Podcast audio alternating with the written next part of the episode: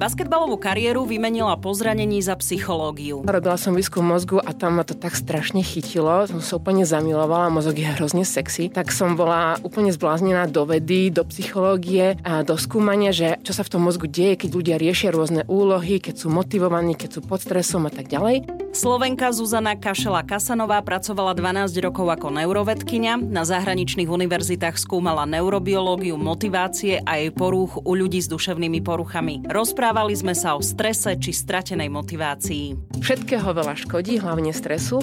Trochu stresu treba, lebo inak by sme, inak by sme nefungovali, neexistovali. Zuzana sa momentálne venuje podpore inovácií, ktoré môžu zlepšiť ľudské zdravie, spoločnosť aj životné prostredie chcem spraviť dieru do sveta v, v tom, že iní musia priznať tie lieky a ja ich potom dostanem na trh. Musíme tým ľuďom ponúknuť niečo viac, niečo lepšie. Našou úlohou je buď vytvoriť um, startup alebo uh, licencie s rôznymi spoločnosťami, aby sme to mohli dostať na trh a tým pádom k pacientom.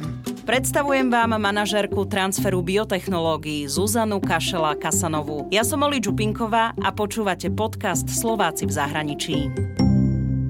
Štúdiu dnes vítam Zuzanu Kašela Kasanovú. Dobre si to pamätám? Perfektne. Ty máš talianské meno, že? Mám talianské meno aj talianského manžela, predstav si.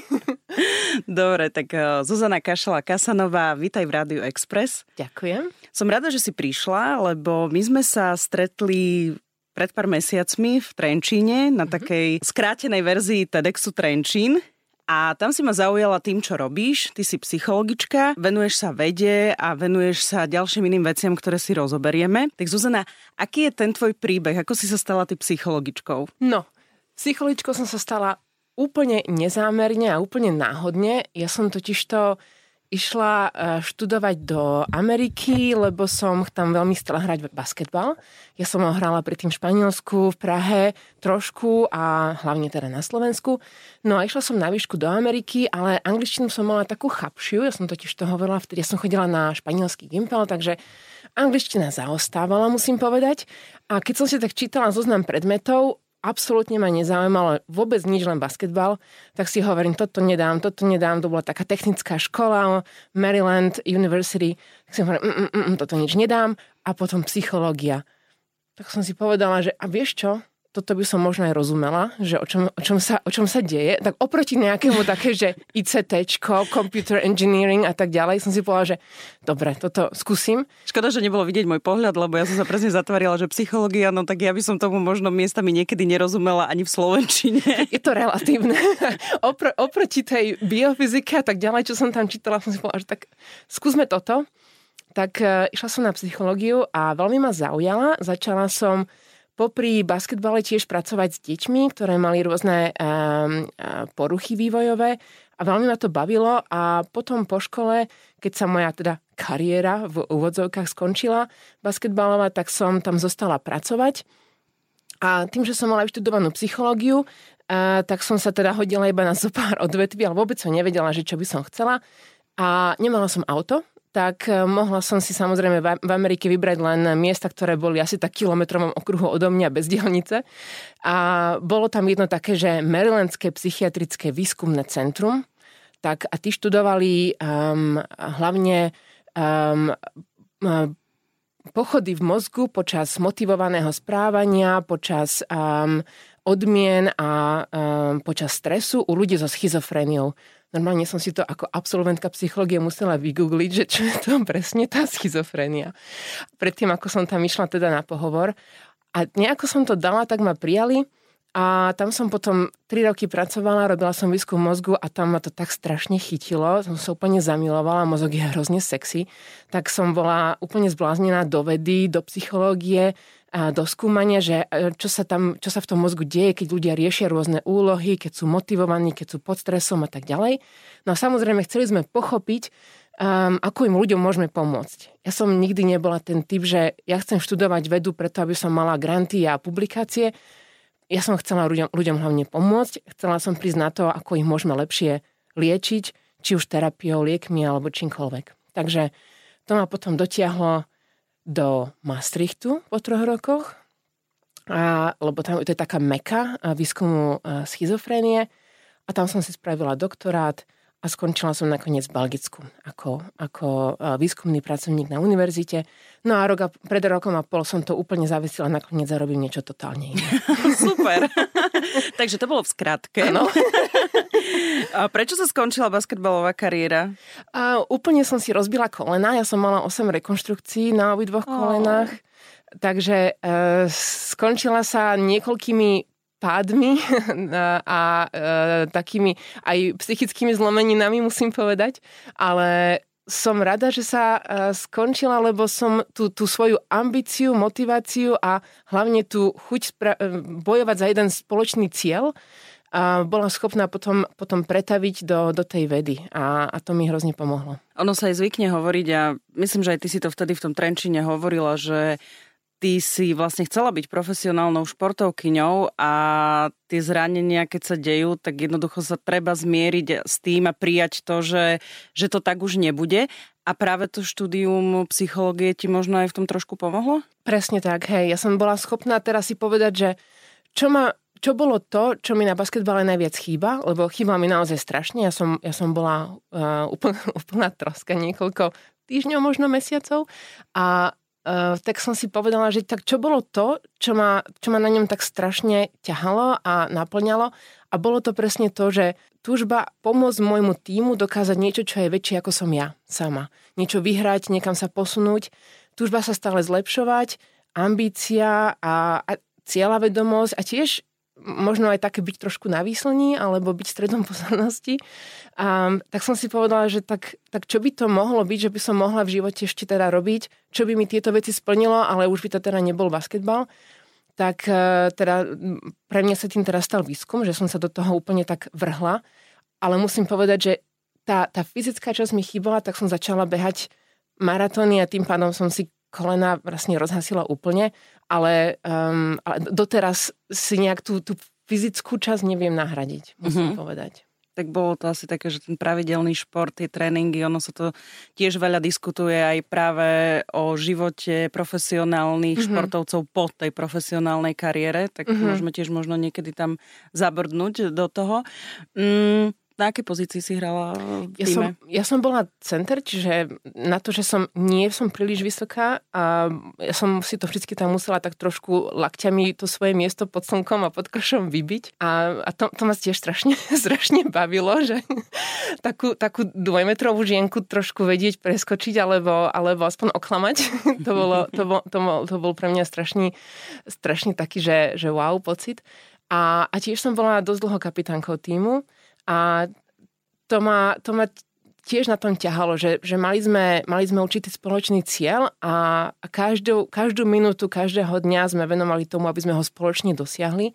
To bolo tiež hrozne pre mňa dôležité, takže vedela som, že ja nikdy nebudem nejaký ojedinelý vedec, čo bude sedieť za počítačom a písať kódy a tak ďalej. Ja musím pracovať v týme a ak sa dá, tak by som ho teda mohla aj viesť. Mne sa páči toto sebavedomie, ja, ja som za. tom sa zhodneme. Poďme sa teda pozrieť na celý ten výskum, ktorý si začínala, hej, uh-huh. ešte vtedy v tom centre, uh-huh. na ten výskum schizofrenie. Mm, Poďme trošku vysvetliť ľuďom, že čo uh-huh. to tá vlastne schizofrénia je uh-huh. a ako o, súvisí tá tvoja práca s tým výskumom, že ako práve pomôcť na tú motiváciu a ďalšie veci, ktorý, uh-huh. ktorým sa ty venuješ. No takže uh, dnes už teda veľmi veľa výskumníkov verí tomu, alebo je dosť veľa dôkazov na to, aby sme vedeli, že je to v podstate uh, skôr porucha toho, ako človek interaguje alebo funguje vo svojom prostredí. Takže nie je to tak celkom, že bola kedy bola taká, že hypotéza zlých mozgov, ale už tomu niekto neverí, že niekto sa nenarodí s mozgom, ktorý by, nebol, ktorý by bol nejakým spôsobom porušený a potom sa v neho vyvinie schizofrenia, aspoň nie väčšina ľudí, ale skôr um, ľudia sú na určitom spektre a majú určité látky v mozgu, napríklad dopamín, ktoré sú vyššie, nižšie, citlivejšie na svoje prostredie a potom niekedy rôznymi negatívnymi vplyvmi prostredia. Môže to byť napríklad týranie v detstve alebo zanedbávanie, alebo môže to byť aj časté stiahovanie alebo veľmi negatívne skúsenosti v detstve, potom to môže byť negatívne ďalšie skúsenosti počas mladého života, taktiež napríklad urbanizácia, to, že človek žije v, vo veľmi stiesnenom prostredí spolu s inými ľuďmi, hlavne keď z toho prostredia nejakým spôsobom vyčnieva, že iná farba pletí, alebo nejaký handicap, alebo sa celkom do toho prostredia nevie zaradiť, vtedy to môže mať negatívny vplyv na, na vývin schizofrenie. Um, určité, určité drogy, návykové látky majú tiež počas určitého obdobia vývojového vplyv na, na mozog a môže sa vyvinúť schizofrenia, ale napríklad aj migrácia. Um, a dá sa povedať, že hlavne každodenný chronický stres. Všetky tieto okolnosti, ktoré som opísala, ich podstata je chronický stres, nezapadanie, sociálna exklúzia a tak ďalej. No a tie sa môžu podpísať na našom mozgu, na všetkých z nás a u niektorých ľudí viac na tom, že sa tá hladina dopamínu ako si dereguluje a jeho príliš veľa v určitých častiach mozgu a príliš málo v iných. No a môže z toho vzniknúť to, že ľudia majú tzv. pozitívne symptómy, ale nie je teda na nich nič pozitívne. Znamená to len to, že do ich bežného vnímania je niečo pridané, niečo nové, čo tam nepatrí, ako napríklad halucinácie, že počujú hlasy alebo vidia veci, ktoré tam nie sú alebo paranoja, že veria e, v veci, ktoré nie sú reálne, že ich napríklad sleduje FBI alebo majú mikročip v mozgu a tak ďalej. Alebo uh, to môžu byť uh, negatívne symptómy a tie sú, že niečo z ich normálneho vnímania je odobraté, to je motivácia, čiže ľudia majú často sklon k apatii alebo um, ma, ma, menej vecí ich teší v živote No a tretí veľmi um, taký symptóm, ktorý často uh, sprevádza schizofréniu, je, je také kognitívne problémy, že ľudia majú problémy s pamäťou, nevedia sa dosť dlho sústrediť. Je to veľmi heterogénne. Ja, mám, ja som mala napríklad študenta, PhD študenta, ktorý mal sám schizofréniu a myslelo mu to lepšie ako mne. Fungoval, je to, je to strašne mm-hmm. široké spektrum. Um, mnoho ľudí funguje dobre v spoločnosti, len má občas takú osobnú krízu, keď sa prejaví viac symptómov a ľudia potom menej spávajú, menej jedia a tak ďalej, majú, majú, majú ťažkosti, niekedy si to žiada hospitalizáciu, niekedy lieky, niekedy oboje a potom sa znova vedia vrátiť do takej psychickej pohody, takže nie je to, že stabilne je niekto úplne na tom zle. Napadli mi dve otázky. Uh-huh. Jedna, že ako to viem ja sama rozpoznať, že sa mi takéto veci dejú, že, že by som to mala riešiť. A druhá, že ako možno na to vie prísť okolie. Uh-huh. Moje najbližšie okolie. Uh-huh. No čo sa týka schizofrenie, si myslím, že je ťažko prehliadnutelná. Napríklad také depresie vedia niekedy uniknúť, že človek si povie, no však ťažšie sa mi vstáva, lebo um, ne, nebavia ma, nebavia ma uh, už veci, vedie to normálne, ale napríklad také um, keď človek začína, začína sa u niekoho prejavovať schizofrénia, oni to nie sú úplne také, že z prvého dňa intenzívne symptómy, že zrazu počujem hlasy. Skôr je to taký šepot. Alebo mám pocit, že sa niečo, niečo prebehlo cez cestu. Bol to iba taký tieň. A nie som si istá, či to bolo naozaj, ale mám pocit, že by to mohlo byť. Bol to možno nejaký agent FBI, začnem mať pocit strachu a najčastejšie si schizofréniu všimnú rodičia, keď sa deti vrátia z prvého semestra vysokej školy domov na Vianoce, nevychádzajú z izby a sú iní, stratil sa očný kontakt, stratil sa celkovo taký, zmenila sa osobnosť. To môžu byť také počiatočné symptómy a aj, je to aj tak, že ten odchod na vysokú školu, hlavne z malého mesta do veľkého, môže byť tak stresujúci pre niekoho, že sa vráti s určitými symptómami. Takže je to taká zmena, úplná zmena charakteru, zmena vnímania prostredia a um, niekedy to môže prejsť až do takého vyslovene, že slovného šalátu, že človek, uh, že tá veta už nedáva zmysel, ľudia veria veciam, ktoré sú pritiahnuté za vlasy, keď v dnešnej dobe. Hej, uh, áno. Ale nemusí to byť hneď schizofrenia, aby sme zase niekoho nevystrašili, že... tak. Lebo ja som si tak teraz spomenula, keď si povedala, že niekedy, keď som sa vrátila domov z vysokej školy, tiež som sa zavrela v izbe. A teraz, keď to bude moja mama počúvať... nie, nie, najdôležitejšie... Nie vždy. najdôležitejšie je, že pri... Teda ja nie som klinický psycholog, ale áno klinický psycholog by schizofreniu pravdepodobne určil iba vtedy, ak ovplyvňuje fungovanie človeka negatívne. Takže keď ten človek napríklad taký, také, také veštkine niekedy oni skutočne veria a oni tie hlasy skutočne počujú, čo je symptómom schizofrenie, ale fungujú bez problémov, neobmedzujú to, dokonca z toho majú dobrý príjem, takže nedá sa to považovať za schizofréniu. Takže schizofrenia znamená to, že je to aj funkčné alebo strata funkčnosti, ktorá človeka výrazne e, negatívne ovplyvňuje. No dobré, a ty si aj povedala, že keď sa to už ako keby rieši, mm-hmm. rieši sa to ako? Rieši sa to sedeniami a nejaká je na to nejaká liečba, terapia, je to aj liekmi sa to lieči, mm-hmm. lebo priznám sa, že neviem ani. Lieči sa to hlavne liekmi, a tedy to, je, to je, spôsobuje teda blokádu toho dopaminerného systému, pretože je dopamínu v mozgu veľa ale úprimne povedané, eh, ja si myslím, že ako, ako vedecká spoločnosť by sme teda mali konečne spraviť niečo lepšie, lebo tie lieky sú tie isté, aké boli vyvinuté pred 50 rokmi a majú katastrofálne negatívne uh, účinky na ľudí. Sice utlmia tie symptómy, ale skôr iba tak, iba tak znížia. Nie vždy je to úplne uh, na, na minimum a tie, tie vedľajšie účinky sú, sú úplne hrozné veľa ľudí sa rozhodne, že radšej budem žiť teda s tými halucináciami, ako, ako brať lieky. A musím sa priznať, že, im celko, že, to, že celkom aj chápem prečo. Um, a je to aj jedna z vecí, prečo som teda presedlala na, um, na úplne inú branžu, do inej branže teda um, a teraz pracujem s inováciami v medicíne, kde sa snažím nové lieky, nové inovácie, ktoré sú vyvinuté vo výskume, dostať na trh, aby ľudia mohli mať konečne prístup k niečomu, z čoho uh, nebudú mať také vedľajšie účinky, že, že je lepšie radšej tie lieky nebrať. Už si to sama spomenula, čiže venuješ sa tým inováciám. Mm. Ty žiješ v Bruseli. Mm-hmm. Mm, ako dlho si tam? Uh, žijem v Belgicku žijem 5 rokov, v Bruseli 3, mm-hmm. ale celých 5 rokov uh, fungujem v Lövene na uh, Löwenskej univerzite. A najskôr som teda, teda robila výskum schizofrénie a potom som si povedala, že ja chcem, uh, ja, ja chcem spraviť taký úplne že dieru do sveta v, v tom, že iní musia priznať tie lieky a ja ich potom dostanem na trh. Že musí, musíme tým ľuďom ponúknuť niečo viac, niečo lepšie. A povedala som si, nemusím to byť zrovna ja. Môže to byť aj niekto iný.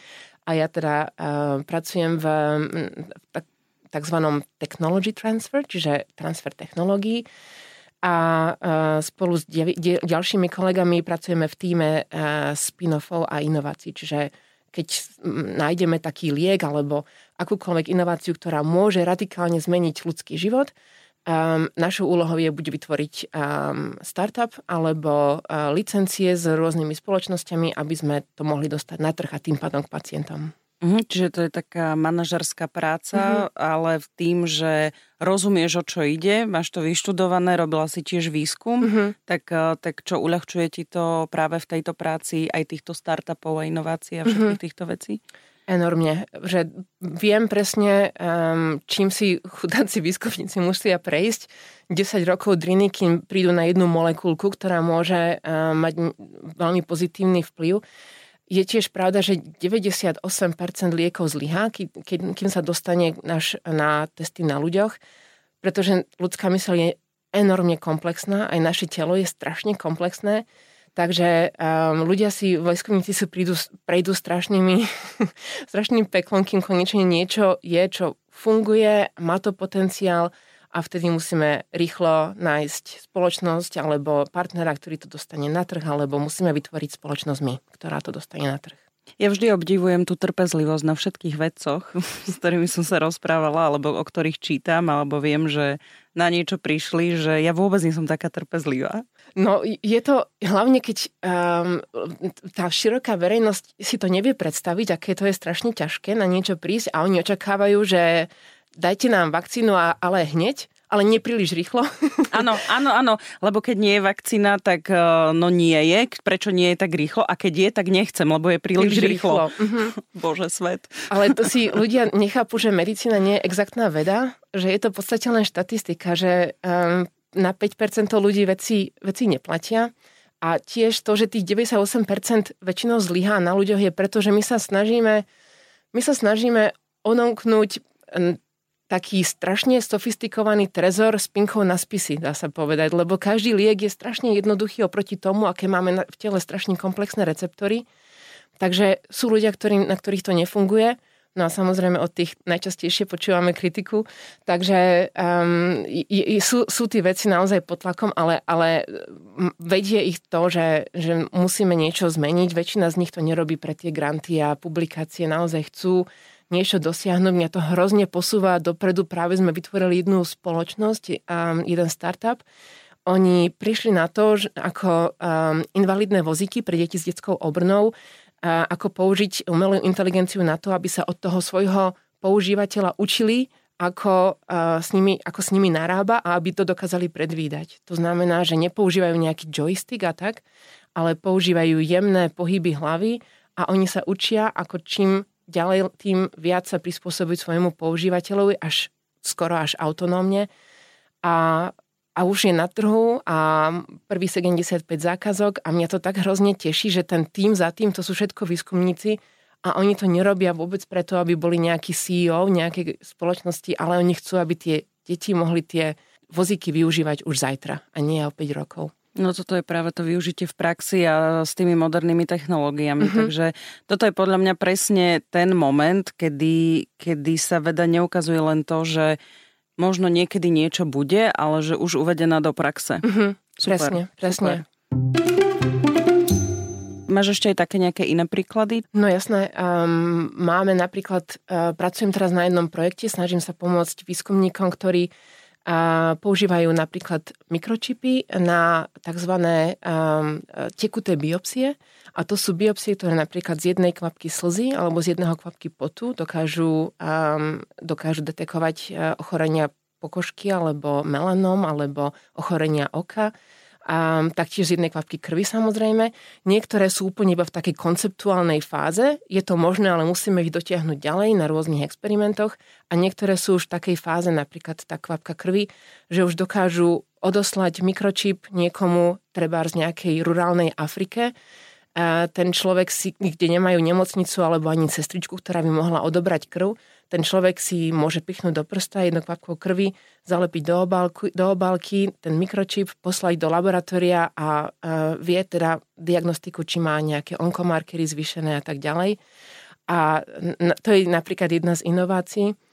Alebo to, to, ma, to ma tak veľmi teší, ma, drží za srdce, že napríklad jeden, jeden lekár, on je iba teda čerstvo vyštudovaný, počas krízy um, prišiel na to, ako 3D um, tlačiarňou vytlačiť taký, uh, takú pumpičku, ktorá môže rozdeliť jeden ventilátor pre dvoch pacientov.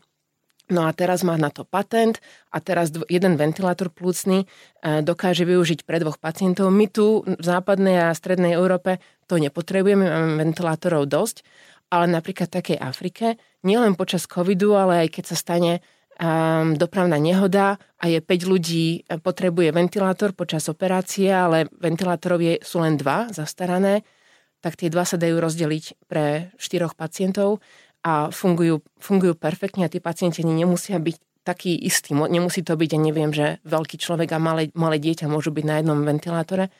A on, on, to, je ten, to je lekár, ktorý má nočné služby pri pacientoch na, na COVID oddelení. Dá si dole rúško a ide písať granty a, a volá mi a poďme toto a musíme to tlačiť a musíme tlačiť na EMU, nech nám to schváli, veď to potrebujeme, musíme ísť do Indie, pozrieť aká dráma. Takže uh, to mňa hrozne naplňa, že um, takíto lekári sú okolo mňa, ktorým jemu by to mohlo byť jedno, lebo on má pacientov zabezpečených, ich, ich, oni sú v suchu ale on vie, že niekde v Malézii alebo niekde v Indii naozaj ľudia musia rozhodovať na, o živote a smrti pacientov a on to chce pre nich zmeniť. Wow. To je super. Veľakrát, aj keď som tu mala alebo rozprávala som sa s niektorými vedcami, tak e, keď na niečom pracovali, tak presne, že kým sa lieky dostanú do praxe a tak ďalej, kedy začneme využívať nejaké prístroje, mm-hmm. zase my tiež v podstate máme dobré zdravotníctvo oproti možno niektorým iným krajinám, ale zase tiež si vieme predstaviť aj lepšie zdravotníctvo. Mm-hmm. A teraz, keď počúvam o týchto rôznych inováciách, že aký by bol svet krásny a ideálny, keby tieto veci veľmi rýchlo fungovali mm-hmm. a mhm. boli hneď aplikované všade vo svete. Mm-hmm. Že to by, bolo, to by bol ideálny svet. A to je presne ten svet, na ktorom mňa strašne baví pracovať, lebo ja od 9. do 6. v podstate iné nerobím, len sa o toto snažím a mám tú možnosť, že žiaľ Bohu, naš, naďalej peniaze hýbu svetom, takže moji kolegovia jednajú s investormi a tak ďalej, aby sme tie firmy mohli, mohli dávať teda do praxe. A ja mám tu možnosť, že takú luxusnú pozíciu, že ja a, mám k dispozícii niekoľko miliónový fond a ten môžem využívať na podporu týchto projektov, že im teda šupneme nejakého biznis konzultanta, ktorý im spraví biznis model a tak ďalej, lebo výskumníci na to nemajú jednak čas, energiu a, a niekedy ani, ani bunky, takže um, že im pomôžeme, alebo niekto, niekto ten, čo nám proste napíše celý ten, ten dokument pre EMU, že aby nám to schválila a tak ďalej. A ja mám tu možnosť prísť a povedať, že čo vám chýba. Oni mi povedia, čo im chýba, aké majú bariéry a poviem, dobre, tak poďme do toho. A to je tak hrozne fajn, že môcť riešiť problémy, nielen, uh, nielen uh, ich všade vidieť okolo seba. Takže, takže to je hrozne super. A k tomuto si sa ako dostala? Úplne náhodou, týždeň pred lockdownom, pred, pred celou pandémiou. Ja som, mňa to dosť tak, ani, do, dosť ma to tak škrelo, že um, ako, ako vedieť som mala pocit, že ten, ten impact je taký malý, že hej, už sme niečo aj vyskúmali, aj vieme teda, akým smerom sa máme um, poberať, ale mala som pocit, že um, neviem to dostať do praxe a tak ma dosť frustrovalo, že ja by som mohla mať ako vedec veľmi, veľmi dobrú kariéru, a napísať ešte 50 článkov a monografií a, a dostať všetky granty sveta a bola by som považovaná za úspešného vedca, ale pre mojich pacientov by sa nič nezmenilo. A tak som si povedala, že ja už som ako vedec povedala, čo som chcela povedať a teraz je na čase, aby tí, ktorí ešte majú chuť tieto, tieto veci skúmať, aby um, teda mali niekoho, kto, kto ich povedí za ruku, že tak, tak takýmto spôsobom to dostaneme k vašim pacientom. No a našla som teda prácu na univerzite, kde som predtým aj pôsobila a som vo fantastickom týme zanietených ľudí. Už máme 140 startupov medzi časom na, na trhu a všetkým sa darí a e, je to, je, to hrozne, je to hrozne inšpiratívne prostredie. Ako vnímajú tieto inovácie a nápady a návrhy práve tí investori, ktorých oslovujete, aby dali peniaze, tí dokonca, podporili? Tí dokonca oslovujú nás často, že vidia, že sú také určité megatrendy eh, v biotechnológiách. Napríklad tá eh, mRNA, tá sa dá využiť aj na liečenie malárie, ziky, eboli a dá sa využiť aj na, na vytváranie protilátok proti cystickej fibroze a tak ďalej. A oni nás oslovia s tým, že máte niečo v takej oblasti, lebo teda oni majú určitý cash, ktorý by chceli na to využiť a, a zistujú, či niečo máme. A keď máme, tak uh, musíme, ideme sa o tom uh, skutočne aj baviť. Um, ale nie je to ľahká cesta. Uh, nie je to ľahké, pretože my musíme ako univerzita superiť s farmaceutickými spoločnosťami, ktoré majú na tú mašinériu, business developerov a tak ďalej. My nič z toho nemáme, my to robíme v podstate všetko na vlastnú pesť. Takže my musíme vždy udržiavať štandard aj krok s profesionálnymi veľkými spoločnosťami a to si vyžaduje dlhú inkubáciu niekoľko rokov, takže Uh, investori sú opatrní, ale, um, ale hľadajú hlavne, uh, hlavne rôzne terapeutické možnosti, ako, ako zarobiť, musím povedať. A tie návraty majú okolo 14 násobné z takýchto spoločností. A to je už je celkom zaujímavé. Ale mm. samozrejme až opäť o 10 rokov, takže musia byť trošku, trošku trpezliví. Ale máme tu výhodu, že sme ako univerzita zriadila, zriadili fond spolu s ďalšími dvoma bankami, a v nich teda uh, tieto banky rozhodujú o tom, ako ich budeme využívať ako pre startupy. A to sú už skutočne naozaj veľké investície, ktoré vedia tie firmy posunúť veľmi ďaleko. Už, už hovoríme o takých 9 miestnych číslach, ktorými, ktorými figurujú. Si povedala, že mozog je sexy a venovala si sa tomu výskumu aj ty, ty si mala aj takú tému, že ako stres ovplyvňuje náš mozog a mm-hmm. celé to naše myslenie. Ako stres ovplyvňuje náš mozog? No veľmi negatívne musím povedať teda. Fakt? Otázka znela ako rečnícka, ale chcem počuť nás odborníka. No tak, aby sme si to povedali, podľa toho všetkého veľa škodí, hlavne stresu. Trochu stresu treba, lebo inak by sme, inak by sme nefungovali, neexistovali. Stres, počas stresu sa vyplavuje hormón kortizol, No a určité množstvo kortizolu je fajn. To všetci, potrebujeme, to nás nabudí k aktivite, pozornosti, všimneme si veci, zabrzdíme včas, keď ideme na, na semafor ale keď uh, náš mozog sa t- kúpe v, takom, v takej polievočke kortizolovej, vtedy sa znižujú... To povedala. vtedy sa znižujú funkcie kognitívne, takže uh, vtedy začne človek tak trošku z neho aj osprostie, z toho stresu musím povedať, že začne si, nevie si spomenúť na mená, na slova a počase, takže trošku stres má negatívny vplyv na pamäť ale ako som už povedala, môže byť spúšťačom rôznych psychických porúch, depresie, úzkosti, schizofrenia a tak ďalej. Takže stres, stres nie, je, nie je veľmi vhodný, ale ani nie je tak, nejde tak o to, že ako na nás plýva taký ten akútny, okamžitý stres, ale ako rýchlo sa dokážeme vrátiť do psychickej pohody. Taká tá odolnosť na stres. Niektorí, by som to povedala, že takisto ako pri tých symptómoch schizofrenie aj pri našom bežnom vnímaní všetci sme niekde na spektre a sú ľudia, ktorí by som prirovnala k takému, takému síce sofistikovanému, ale veľmi silnému auto, taký hammer že môže mu aj vybuchnúť granát pod kolesom a trošku ho to vyvedie z miery, ale vráti sa zase na cestu. A sú ľudia, um, to je taká, taká teslička by som povedala, alebo taký Prius, že zafúka silnejší vietor zľava a a až ho to odfúkne do pola. a potom aj sú ďalej. ľudia aj ďalej. A potom sú ľudia všelikde medzi tým. A ja som skôr taká tá, aby som si to tak neskromne povedala, taká tá teslička, že mňa veci veľmi silno ovplyvňujú. A, a mne trvá dlhšie, kým si tú psychickú pohodu znova navodím, kým sa do nej vrátim. Takže ja si na stres musím dávať veľký pozor. Ale sú ľudia, napríklad môj manžel, toho, život je gombička, jeho nič neovplyvní. On, by, on je taký hammer, on by mohol dostať bezbalovou palkou po hlave a on sa otrasie a ide ďalej. A, a, a takých ľudí treba mať okolo seba, ale treba vedieť aj, kde sme na tom spektre.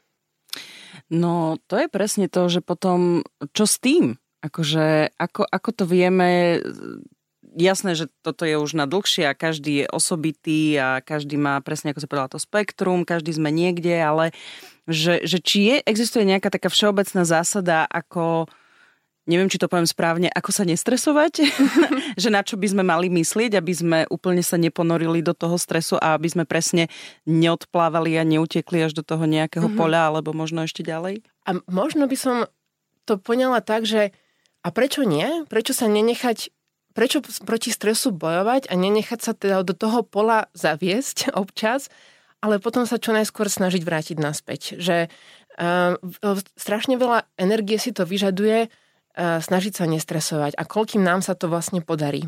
A čím viac sa snažíme nestresovať, väčšinou, aspoň u mňa to tak platí, že tým viacej ma stresuje to, že sa stresujem a potom je to taký metastres z toho, tak radšej to proste poňať tak, že tak teraz mám veľmi ťažké obdobie, teraz som na tom zle, ja si to doprajem, ja si takú tú osobnú krízičku teraz doprajem a potom sa um, z, tej, z tej hĺbky, z toho tmavého prostredia budem snažiť vyhrabať a tedy je to najdôležitejšie vedieť, kde som, aká som a čo mi pomáha. Že čo sú tie moje barličky, čo v tom období potrebujem, aby som sa znova vrátila. Takže snažiť sa možno prijať to, že stres sa deje, um, krízy sa dejú a ako sa znova z nich dostať naspäť do psychickej pohody. To je asi možno najdôležitejšie. Tak vieme, že život nie je dokonalý a každý deň sa môže byť 3 dní super a ten štvrtý deň niečo príde, čo nás možno vystresuje viac ako za bežných okolností. A na druhej strane veľakrát, a to možno je, budem aj taká osobnejšie možno v tomto rozhovore, že, že čo ja si uvedomujem, že aj keď mám nejakú motiváciu, aj keď niečo robím, ale niečo ma vyruší, uh-huh. tak presne to, že, čo si povedala, že ako dlho mi trvá vrátiť sa späť. Uh-huh. A že, že to s tým tiež nejako súvisí? Práve tá motivácia, stres, alebo kde nájdeme taký ten balans medzi mhm, tým? Mm-hmm. No, súvisí určite, že čím viac uh, motivácie, to sa aj v mojom výskume prejavilo, že čím skôr si ľudia vedia obnoviť motiváciu, tým sú odolnejší voči stresu. a voči psychickým poruchám taktiež a tým skôr sa vrátia do takého svojho balansu a vedia sa znova vrátiť k svojim k tomu, na čom pracovali a to, čo to podmienuje, si myslím, aspoň na základe môjho výskumu a mojej, môjho psychologického tréningu sú osobné a fundamentálne životné hodnoty, ktorý, ak sme si nimi, ak sme si vedomi a ak sme s nimi vedení, a nie len svojimi cieľmi, lebo tie sú prchavé a tie sa môžu veľmi ľahko zmeniť zo dňa na deň. Zrazu nám niekto vytrhne stoličku spod nôh a to sa môže stať každý deň. Ale keď si človek vedomí, aké sú moje hlboké životné hodnoty, tak sa vie trošku ľahšie a rýchlejšie otriasť a tak určite nejakým spôsobom pivotovať a nájsť si cestu naspäť z toho poľa, aby sme zostali pri tej metafore. A teda zamyslieť sa nad tým, ako ja teda, keď mi skončila tá basketbalová kariéra, tak som sa zamyslela nad tým, že a teda čo bolo to, čo bola tá hodnota, čo ma držala pri basketbale a potom si ju snažiť niečím iným vynahradiť a, a znova sa k nej vrátiť. Takže um, a možno, možno tie hodnoty a zameranie sa na životné hodnoty. Povedzme si tie hodnoty, také všeobecné. Lebo pre každého uh-huh. to môže byť iné a každý si to môže poprehadzovať, uh-huh. ale taký ten základ. Základ možno tvoria hodnoty samozrejme ako zdravie, rodina, um, zmysluplné, um, zmyslu, zmyslu, zmysluplné um, nažívanie s ľuďmi, to znamená, že hlboký kontakt s ľuďmi, alebo zmysluplný prínos do spoločnosti, niečo zmeniť, niečo tu po sebe zanechať, um, niečo, um, niečo vedieť, zlepšiť tento svet určitým spôsobom.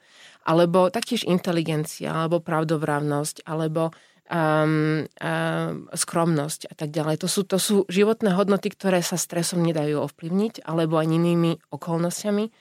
A ak si ich uvedomujeme, že ktoré sú to, ktoré nás vedú vpred, tak um, tie si potom vieme vynahradiť. Napríklad pre mňa je to vitalita, jedna z hodnot. A napríklad počas, uh, počas lockdownu som nemohla ísť do fitka, nemohla som si zabehať, všetko bolo zakázané.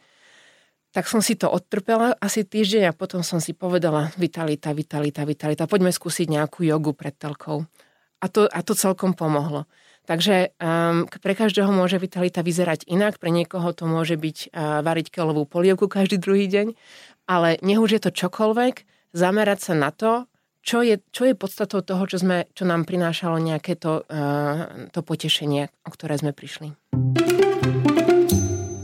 Trendom je posledné roky veľmi dlho dávať si ciele, písať si, robiť si zoznamy a čo chcem stihnúť do tohto, mm-hmm. za tento rok a, alebo za nejaké obdobie. Mm-hmm. Je toto tiež forma o takej tej aj motivácie, to je jasné, že splniť ten cieľ, ale či potom ten, e, ten môj cieľ do konca tohto roka nezačne byť stresujúci. Hľadám akože e, výhovorky, ale chcem sa opýtať na Nie, názor. Jasné, jasné, určite, hlavne preto, že ciele sú ovplyvnené okolnostiami a ciele sú v podstate iba takým tým konkrétnym využitím a hodnoty. A keď sa ten cieľ zmení, že do konca roka aj nejaký ďalší lockdown alebo niečo podobné, zaklopen si tu na drevo, aby sa nič také nestalo, ale aj keby to prišlo, tak tie ciele, ktoré si mala, sa ti úplne rozplynú pred očami a teraz, ak si neuvedomuje, že čo bola tá hodnota, čo ťa za nimi v podstate dovliekla v, v tom, v tom e, prvopočiatku, tak si nebudeš vedieť nahradiť novými cieľmi a zostaneš v podstate na holičkách. A to je, to je ten najväčší stres. Okrem toho, že si robila výskum, tak uh, si sa vlastne stretávala s pacientami, že robila si aj také, že si mala priamo sedenia, alebo nechceš to robiť, lebo teraz sa tomu nevenuješ, takže či v budúcnosti to chceš robiť? Teraz sa tomu nevenujem a um, už, som, už sa asi klinickej praxi nebudem venovať, si myslím. Už, um, už som sa teraz nejak posunula kam si inám. A venovala som sa pacientom, hlavne so schizofréniou, a trochu som sa venovala aj coachingu, hlavne takému exekutívnemu coachingu, lebo um, pacienti, s ktorými som z okolností pracovala, um, mali také niž, nižšie nároky alebo fungovali na takej inej úrovni tých, s ktorými som vtedy mala. A mojou úlohou bolo v podstate udržať ich stabilných, um, ale nevidela som tam nejak pokrok u tých, u tých zopár. A to mi dosť chýbalo, tak uh, strašne som chcela vidieť u ľudí, ktorí majú taký, že aha moment a na druhý deň idú niečo zmeniť vo svojom živote a zrazu zrazu majú iné hodnoty a iné ciele a takže venovala som sa trochu, trochu aj coachingu a ale už dávno nie. A bavilo ťa to, teda pokiaľ teda mali nejaký ten, ako si vravila, aha moment? Strašne, to ma naozaj veľmi bavilo a teraz to využívam aj v svojej práci, lebo v podstate veľká časť toho, čo robím, je mentoring a, a coaching aj u tých výskumníkov um, že neviesť ich za ruku, ale skôr s nimi vojsť do tmavej miestnosti s baterkou a zasvietiť na tie miesta, ktoré by mali vidieť a aby potom oni vedeli niečo s tým, s tým robiť a niečo zmeniť. Takže využívam to naďalej, strašne ma to bavilo, ale aj ma to dosť vyčerpávalo, pretože ja som veľmi citlivý človek, ja som si to všetko nosila so sebou. Ja som ako taká tá ja neviem, asi iba moja generácia to pozná. My sme mali také loptičky, čo sme používali do vody, také um, z, na suchý zips, taká lopta a taká raketka. Áno, áno. A ja som ako taká raketka, že na mne sa všetky emócie počas dňa nalepia a ja potom prídem domov a som celá oblepená takými negatívnymi a pozitívnymi emóciami.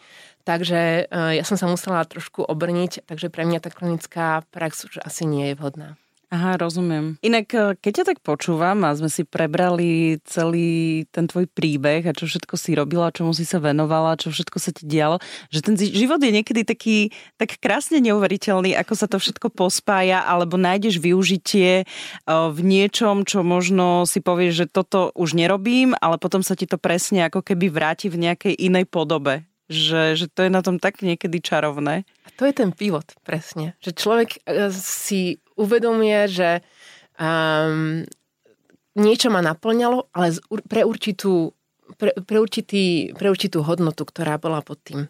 A potom si ju, vedieť si ju nájsť v niečom novom, v podstate ja si myslím, že to je zmyslom života, že stále si obnovovať ciele na základe toho, aké máme životné hodnoty. Zuzi, ďakujem ti veľmi pekne za rozhovor, bolo to veľmi príjemné.